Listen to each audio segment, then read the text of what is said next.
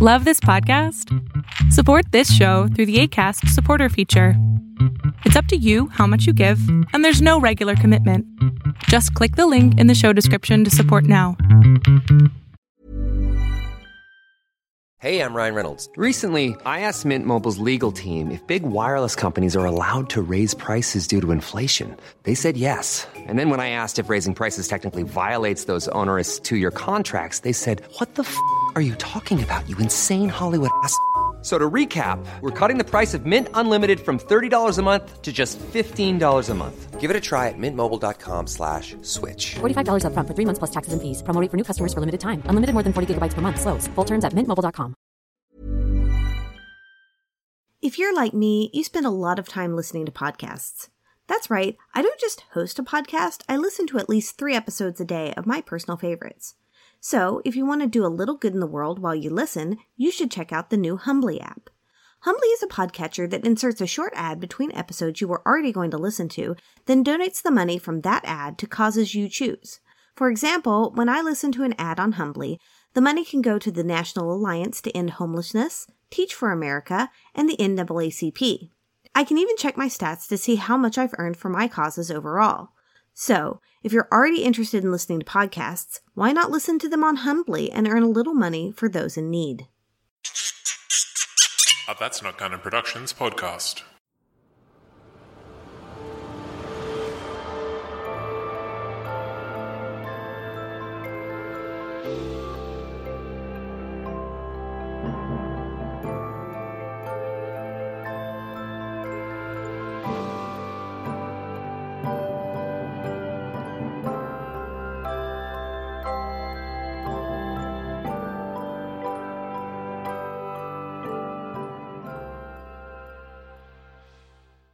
There, and welcome back to Oof, Right in the Childhood, a podcast where I'm telling you the history of each of the Disney animated feature films, and then watching them in order and commentating on how they haven't aged all that well.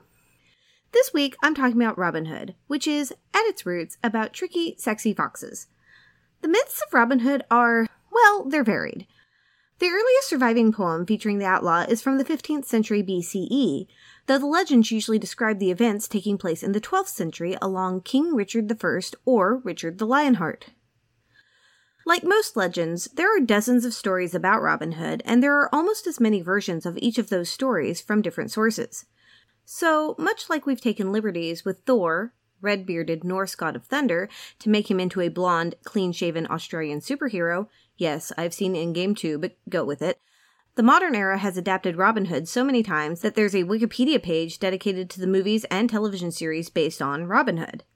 And though I don't know him or get any kind of kickback for recommending his podcast, if you really want to hear about the bizarre adventures of Robin Hood as they were originally written, I highly recommend you go check out the Myths and Legends podcast by Jason Weiser.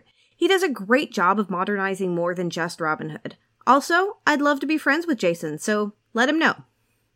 Anyway, Robin Hood started out as a thief that stole from the rich and gave to himself. And then he realized that all these rich people were making the poor people miserable and decided to give to the poor.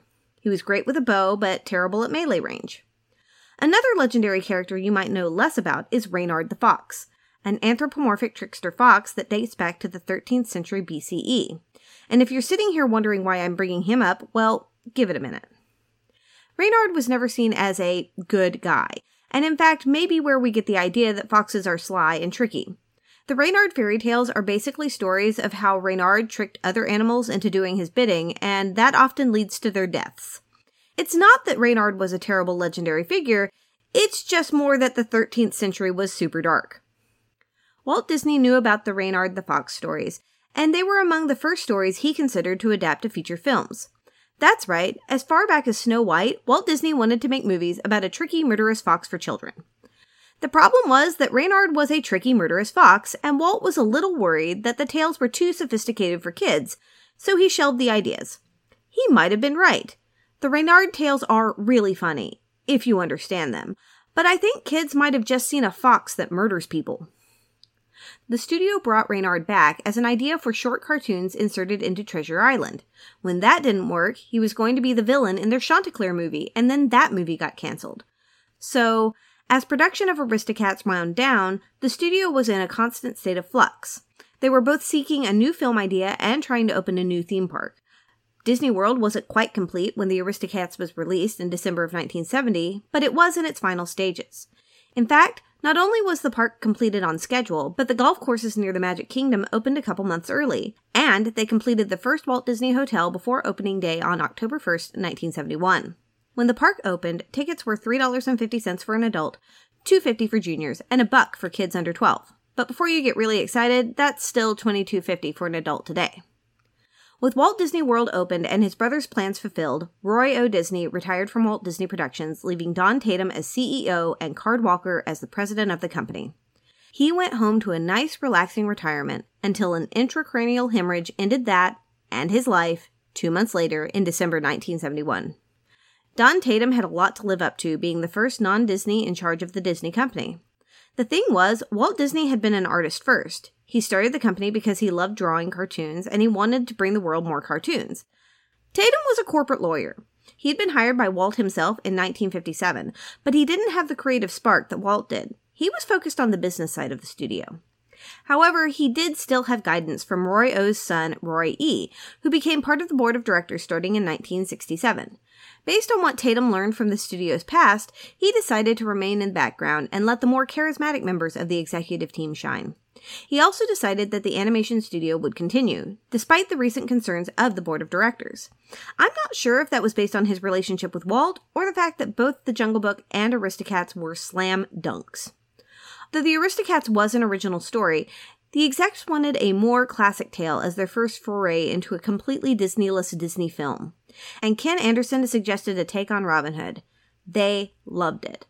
However, the animators still didn't want to draw a lot of people, so Ken looked at Reynard the fox and said, Fox equals trickster, Robin Hood's a trickster, what if Robin Hood was a fox?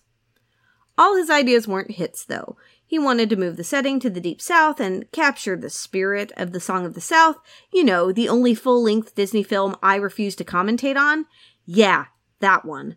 By 1970, audiences had already started to realize that the Song of the South is soups racist. So the execs looked at Ken and said, England's fine, Ken. With Robin Hood a fox, Maid Marian needed to be a fox as well. Then Little John, who was known for being big and burly, was obviously a bear. In fact, they hired Phil Harris, the voice of Baloo, for the voice and liberally reused a lot of Baloo's animation from the Jungle Book. Because this was supposed to take place during the reign of Richard the Lionheart, Richard and therefore his brother John had to be lions, and they just kept going from there. Utilizing the xerography technique, the studio was able to release Robin Hood in November of 1973 with a budget of $5 million, or about $20 million today. It was met with mixed reviews. New York Magazine felt that the movie succeeded in being funny without insulting anyone's intelligence. The Montreal Gazette felt that this was a comeback of sorts, stating that, quote, Ever since the old maestro died, the cartoon features have shown distressing signs of a drop in quality, end quote. And, um, hey, this is the second movie out from Disney's death. How about you calm down, Montreal Gazette? But Times critics said that the film was, at best, mildly diverting and lacked the story depth that Walt Disney had brought. Gene Siskel gave the movie one and a half stars, saying it was, quote, 80 minutes of slapstick and pratfalls. Theatergoers, however, had a different opinion. Once it hit theaters, Robin Hood grossed $9.6 million from domestic box offices and $18 million internationally, resulting in a total box office of $27.5 million, $109.8 million when adjusted for inflation, and that made it the highest earning Disney feature film up to that point. The song Love was nominated for an Oscar for Best Original Song, but lost to The Way We Were. It's also one of those Disney films that has simply just become part of the collective consciousness. The characters appear as cameos in Disney shows throughout the ages, including Mickey's Christmas Carol. It also played a part much more recently when the director of Zootopia remembered his favorite movie as a kid and created Nick Wilde for the movie. So, is it worth that moment of nostalgia that those in my generation feel when they see a fox with a feathered cap? Or does it miss the mark when watched with a modern eye? Stick around after this short break, and I'll let you know what I think. Today's episode is brought to you by Kind Bar. Kind is deeply committed to crafting food with real, recognizable ingredients, a disruptive notion that sparked the creation of a new, healthy snacking category. Kind is unapologetic in their efforts to challenge the status quo, to shift the food industry, and empower their community and my listeners to make better, informed choices about health.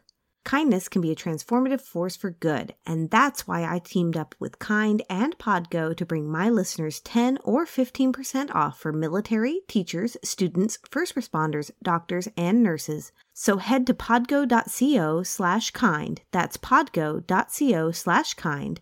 Kind Bar, creating a kinder and healthier world, one act, one snack at a time. Welcome to Live Long and Prosper.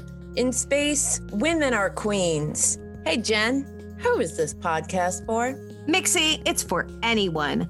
Whether they've watched every episode or none at all, we're here to talk about the history and social implications of Star Trek from a feminist point of view.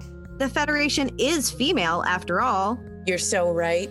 Twice a month, we bring you a docu-series and commentary on the women of Star Trek, how they work tirelessly to break the chains of convention and give us something to evolve toward.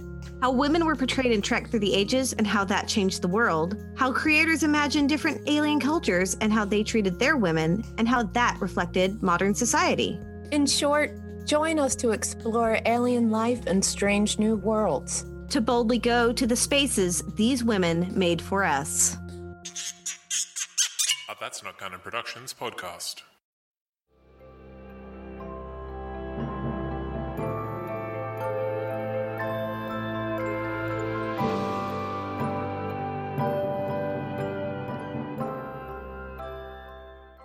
This week's cover art was made by Wendy from Pencil Paints and Threads. She has a great Instagram and takes commissions over there. I've linked to that in the show notes.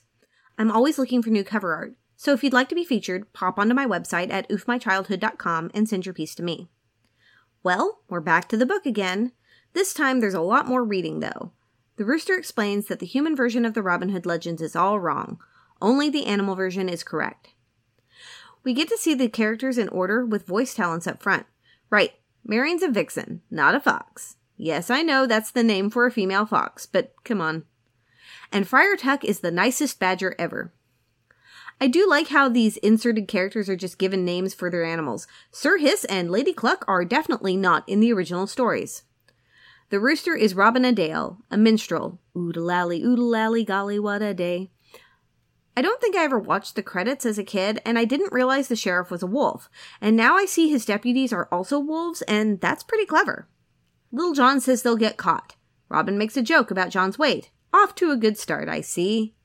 Robin also informs John that they don't steal, they just borrow a bit from the people who can afford it. And right on cue, a very loud royal procession is making its way through the forest. Given Sherwood Forest's reputation, I would think that they'd be quiet. Sir Hiss is the ultimate yes man to a male lion who never grew a mane. As a kid, I was so confused that Prince John didn't have a mane because female lions don't have manes. Every time anyone brings up John and Richard's mother, Prince John goes into some kind of trauma state where he holds his ear and sucks his thumb. Hiss uses the hypnosis thing that Kaa used in the Jungle Book to pop him out of it. Meanwhile, Robin and John are running through the woods, putting on dresses and wigs as fast as they can. John thinks that they're looking at a circus, but Robin's like, nope, that's a royal coach. Little John says, There's a law against stealing from royalty, but isn't there a law against robbing anyone? Female bandits? What next?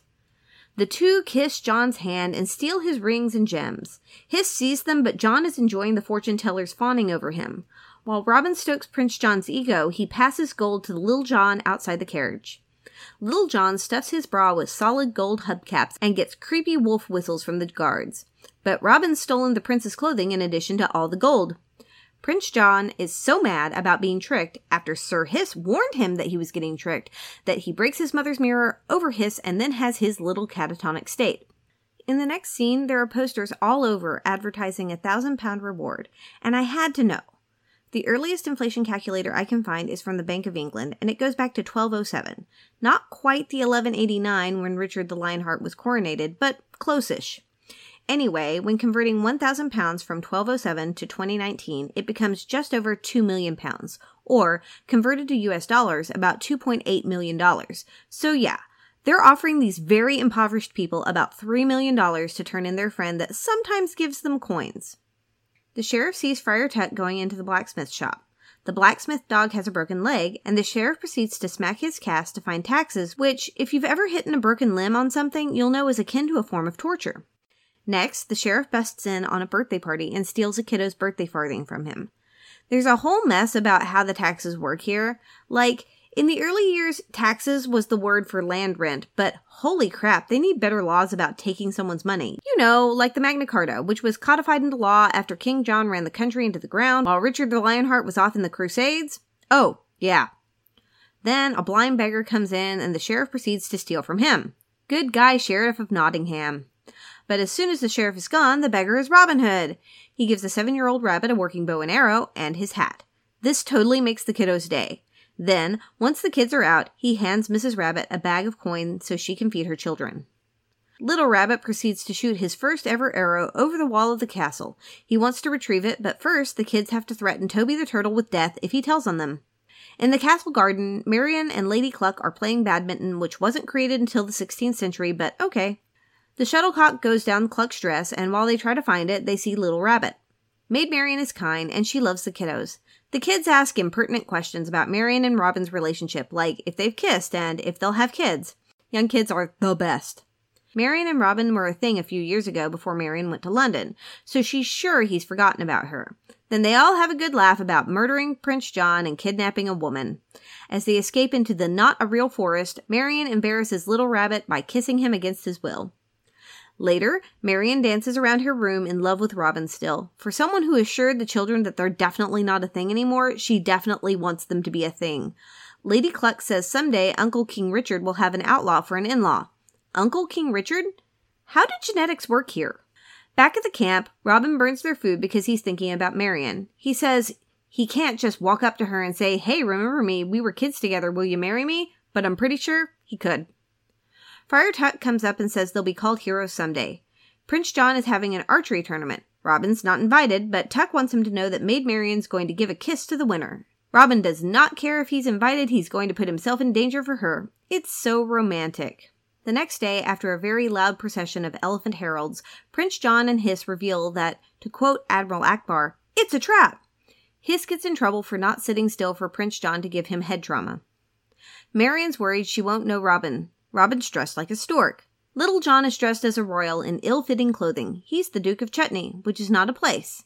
He then proceeds to sit on Hiss. After being dismissed, Hiss goes and hides in a balloon and uses it for aerial surveillance.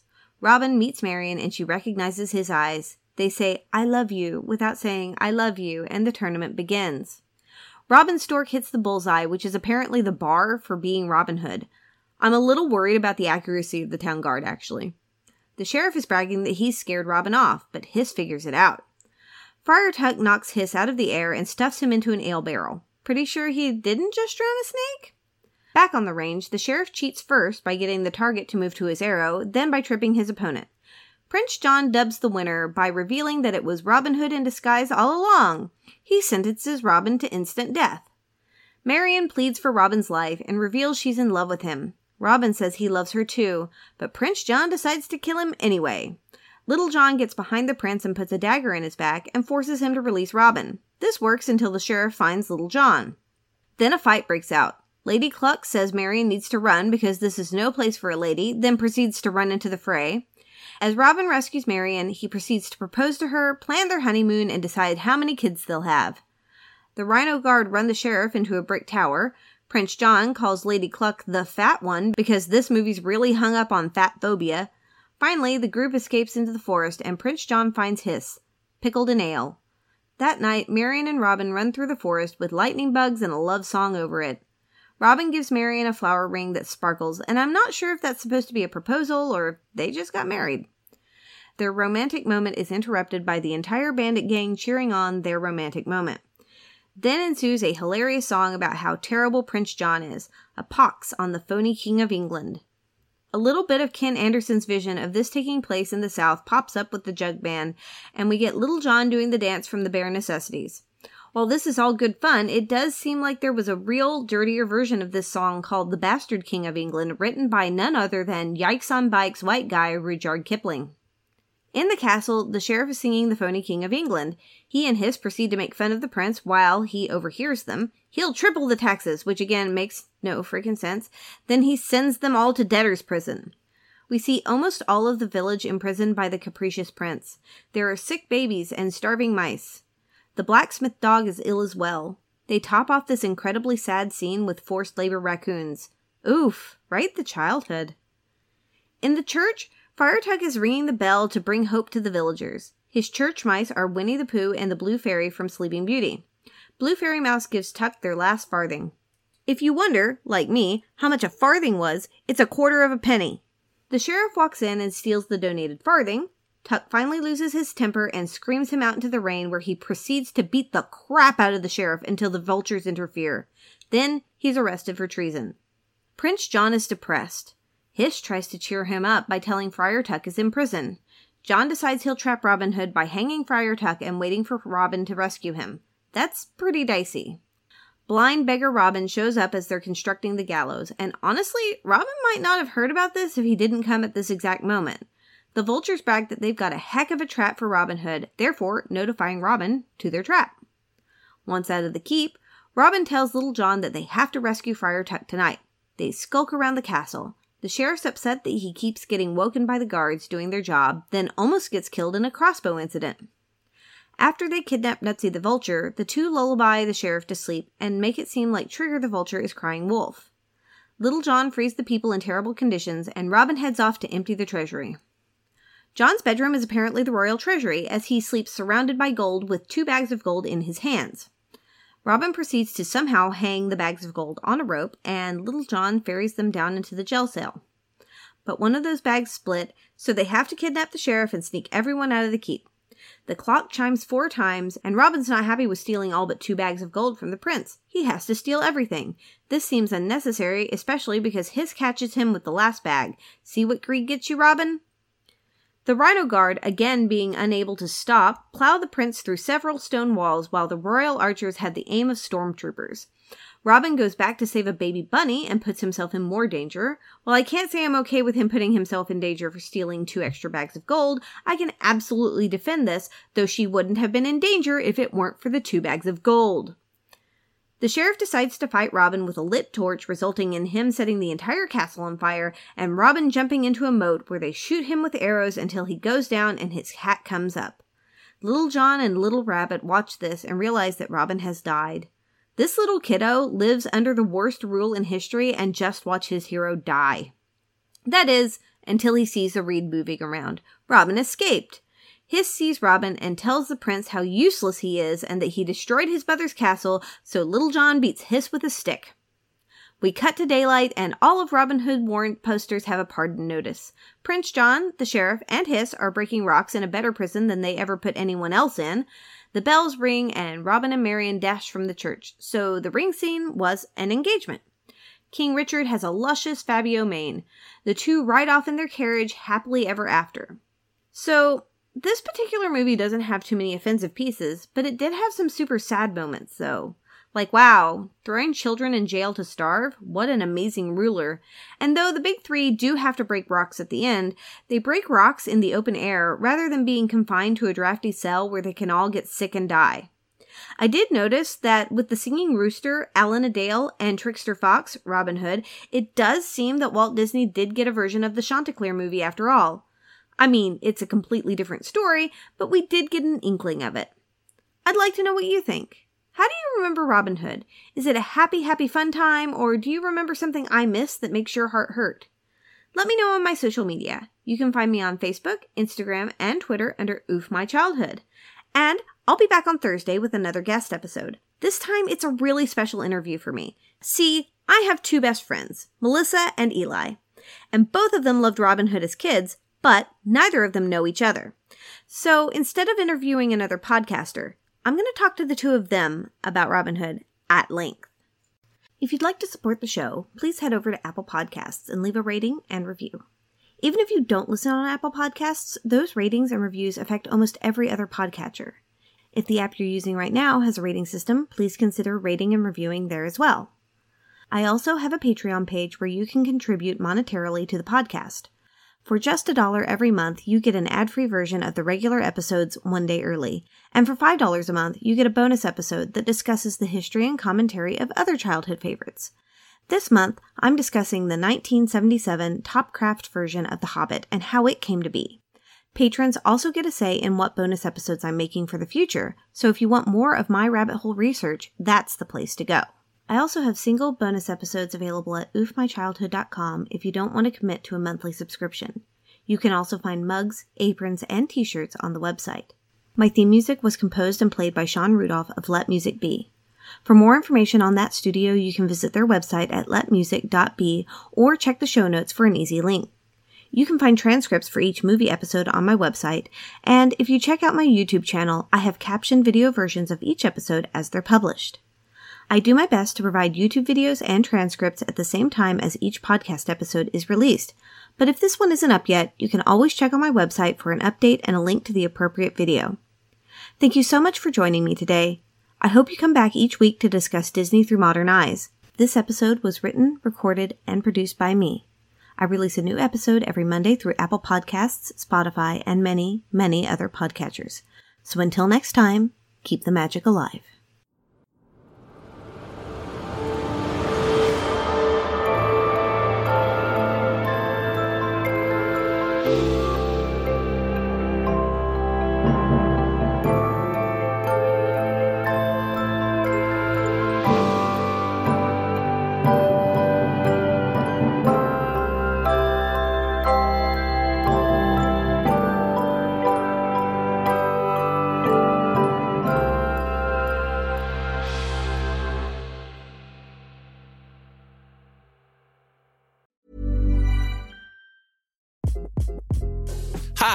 This is Craig Robinson from Ways to Win, and support for this podcast comes from Invesco QQQ, the official ETF of the NCAA. The future isn't scary, not realizing its potential, however, could be. Just like on the recruiting trail, I've seen potential come in many forms as a coach. Learn more at Invesco.com slash QQQ. Let's rethink possibility. Invesco Distributors, Inc.